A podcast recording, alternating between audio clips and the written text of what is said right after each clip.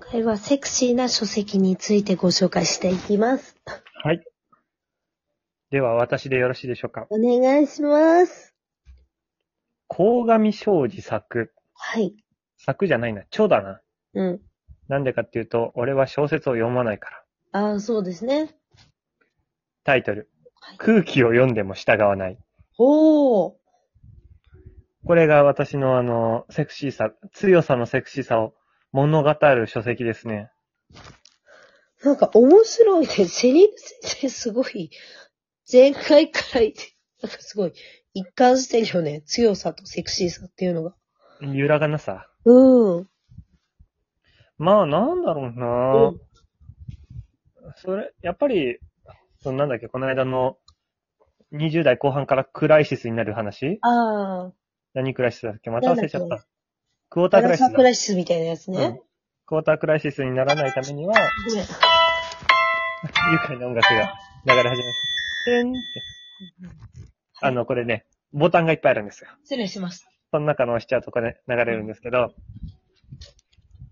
あのーやっぱりなんだろう、卑屈になっちゃわないっていうか、ある程度自分を保たなきゃいけないじゃないですか。うんうん。その時に、この本の、まあ、あの、最初の、なんか覚書きみたいなうん。ところに、個性が大事と言うけれど、集団の中であまり目立つと浮いてしまう、他人の視線を気にしながら本当の自分は抑えつけていかないと、この社会はどうしてこんなに息苦しいのだろう、もっと自分らしく伸び伸びと生きていきて生きていきたい、そんなあなたにとっておきのアドバイスっていう本なの。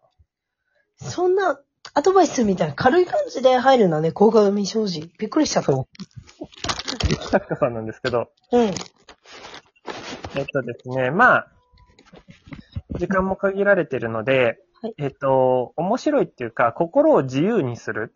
やっぱり、あの、セクシーさって何かにとらわれるんじゃなくて、うんうん。自分がこういう風に生きてるっていうので、うん。 47ページに書いてある文章をちょっと読みますねは。い、お願いします。勉強をなぜするのかと親に聞いたとき、コップを指さして、国語なら透明なコップに入った濁ったお茶、算数なら200メートルのコップに半分以下残っているお茶、社会なら中国産のコップに入った静岡産のお茶といろいろな視点が持てる。うん多様な視点や価値観は心を自由にする。っていう表現があるのよ。うんうん。だから、あのー自分が持ってる視野視点を大事にすれば、その視野視点っていうのは培ってきたものだよ。そういう多様な視点とか価値観があると、自分は自由になれて、自信を持てるんじゃないかなっていうところで、この本を選書させていただきました。なるほど。ちなみにこの本、最終的には結局、自尊感情を持って自分を大事にっていう結論で終えるので、はい私たちのセクシーアイデンティティにも近しいものがあるんじゃないかな繋がってきますね。この本ね、面白い。うん。すごい、なんかせ、生徒に勧めてるんだろうなと思った。あ、進める進める。まあ、鴻上庄司の本って実はね、面白いんだけど、高画面障子ってさ、言うちゃ悪いけど、結構演劇難解に来るけど、あの、エッセンストレートだよね。そう、エッセイストレートめっちゃ。 演劇難しいのにね。うん。だからね、すごいね、読みやすいし、うん、うん。なんだろうな。やっぱ、人間関係について深く考えるじゃん、演劇人って。はいはい。考えざるを得ないっていう表現が正確なのかもしれないけど、うん。そこにフォーカスしてて、まあ、なんだろうな。自分らしさっていうクライシスに陥ると思うんだけど、うんそこを自由にしてくれる。はい私はセクシーでいていいんだなって思えるような一冊、こちらでございました。息苦しさ、息苦しさから楽になりたい方、ぜひ。息苦しさから楽になりたいだけ。はい。ぜひ。2冊目でした。えー、3冊目が、あの、小川陽子の薬指の標本。怖っ。あの、そう、怖いって言われるかもなんですけど、あの、セクシーの中でも、ちょっとま、まあ我々一応18禁を歌わないラジオでね言ってますけど、比較的フェティズムとか、 18金の方。ちょっとに近しいのかなとは思いますが、あの、うんうんうん。主人公が勤めてる、うんうん。あの、まあ、研究所みたいなところは、うんうん。何でも標本を集めてるんですよ。うんうんうん。で、あの、その標本を、例えば、その瓶詰めにするっていうので、あの、お姉さんが亡くな、亡くなったお姉さんが、うんうん。えーひ好きだった曲とかを弾くことで、その音楽を瓶詰めにして保存するとか、おあーの。おさ墓れてるは何のためにあるか、生きてる人のためにあるみたいな感じで言うじゃないですか。うんうん。でそういう感じで、その標本があることで、過去と向き合えるみたいな。うーん。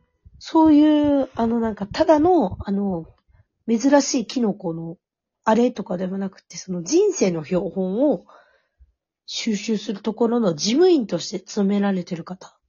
うん。だから彼女は、その、研究所の所長うんうん。に、だんだん恋に、恋仲になっていくんですよ。はいはいはい。で一回薬、薬じゃないや、えっと、靴をもらって、薬もらうはちょっと怖いね。ちょっとね、あれになっちゃうからあれなんだけど、あの、靴もらって、でも、その靴磨きの方に、この靴をあげた男はあなたを支配したいんだよと。それぐらいこの靴とあなたは一体化していくだろうと。うーん。まあ、あの、なぜか、そこの事務員は、毎回行方不明になるの、過去の事務員。あうーんの、やっ。ぱその人に標本として持たれたいと、うーん。そう所長に。所長に。うん。所長がセクシーってことね。うん、しょっちゅう、そういうなんか、独特のフェティズム、うん。あの、博士を愛した数式みたいなんで有名な方なんですけど、あ、そうなんだ。うん。あの、そうだ、あの、小説読まないもんね。うん。全く読まない。マジでね、一番最近読んだ小説、英語の小説だもん。ああ、教材。タイビーエル、タイビーエル。去年ドハマりしたタイビーエル。なんか面白いね。ドラマ見るのに小説読まないってすごい面白いね。ドラマ見て、うん。タイビーエルは、日本版小説の評価が悪かったから、英語で読んじゃえばいいじゃんって言って、うん。英語で読んだ。どうだったへえ、なんか、原作とドラマって、こんなに設定変えるっていうあ、そうなんだ。感じはあったかな。なんか、設定だと185センチの愛想のない男なんだけど、うんうんドラマだと182センチのめっちゃ超イケメンがいる。おー。あ全然違くないみたいな感じだったんですけど、あ、タイビール語るとあの、一本取れちゃうんで、あの、大丈夫です、ここでぜ。ひお願いします。タイはイケメンやで、本当に。いや、すごい素敵。タイビーズの方々、どっちも。そうね、今うん度あの、トゥギャザーについて一本語りますので、ぜひお願いします。話戻しましょうか。ねなので、なんかそういうフェティズムを、あなんかあの、これは、あの、白井くんっていう私の友人いるじゃないですか。固有名詞出てきたね。はいはいはい。あの、ぶんぶんなんだろう。これがね、なんかあの、二階堂くんとか言うと、どの二階堂だってなるけど、白井ぐらいなら許されるかなと。そうね、白井はいいよ。うん白井は白井だし。なんか、10代の方とかでなんかそういう独、固有のエロをうんうん。気になってしまうことへの、なんか、独特の甘美とか背徳感とか、うんうんうん。あると思うんですけど、なんか、だ割と、なんかその甘美さとかって結構日本の近代小説とかで語られてるから、安心していいよっていう。ああ、あの、自分のフェティシズムはすごく得意なものそうそうそうそう。なんか、うん。谷崎潤一郎ってめっちゃ足好きなのよ。例え ば。だからそういうものを持ってるあなたは変じゃないよっていう、純一郎もそうだよ。そう純一郎読めば、そう、純一郎読めばそれもわかるし、みたいな一個としてちょっとこう、フィティズムっていうのは、セクシーと一個、こだわりそうですね。はい、出したかったです。はい。はい。タイトルもう一回教えていただいてよろしいですか薬指の標本でございます。 いいタイトルだね、薬指のう表んいいタイトル。ルでしょ。明らかにサスペンスだしね。うん。なんで薬指かっていうのはぜひ読んで確かめてください。ええー、結婚にまつわるんじゃないのかな内緒です。だって指の、でも指の中で一番大事そうだもんな。薬指って、その、メンタリズム的な、機能的には親指が一番大事そうだけど、人差し指じゃない人差し指も大事だね。うん。もうっていうとさ、ヤクザが小指詰めるってあんま小指詰めても生活困んないね。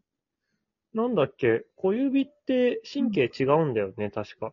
え、何痛くないってことなんだっけ、本当は4つしか指なくて、小指が生えてきたんじゃなかったっけ、人って。ああ、確かに鳥とか四本足だもんね。だからさ、今やってみるとわかるんだけど、右手の小指、あの、手の小指曲げると薬指って一緒に曲がっちゃうのよ。ど知うってるいうことどうどういうこと小指だけ曲げてみて。できなくないああ、薬指曲がっちゃう。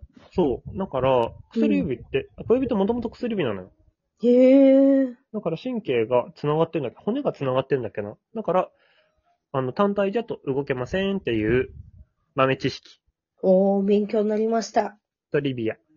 では次回セリーヌ先生のもう一冊教えてください。はい、小説ではありません。お願いします。はーい。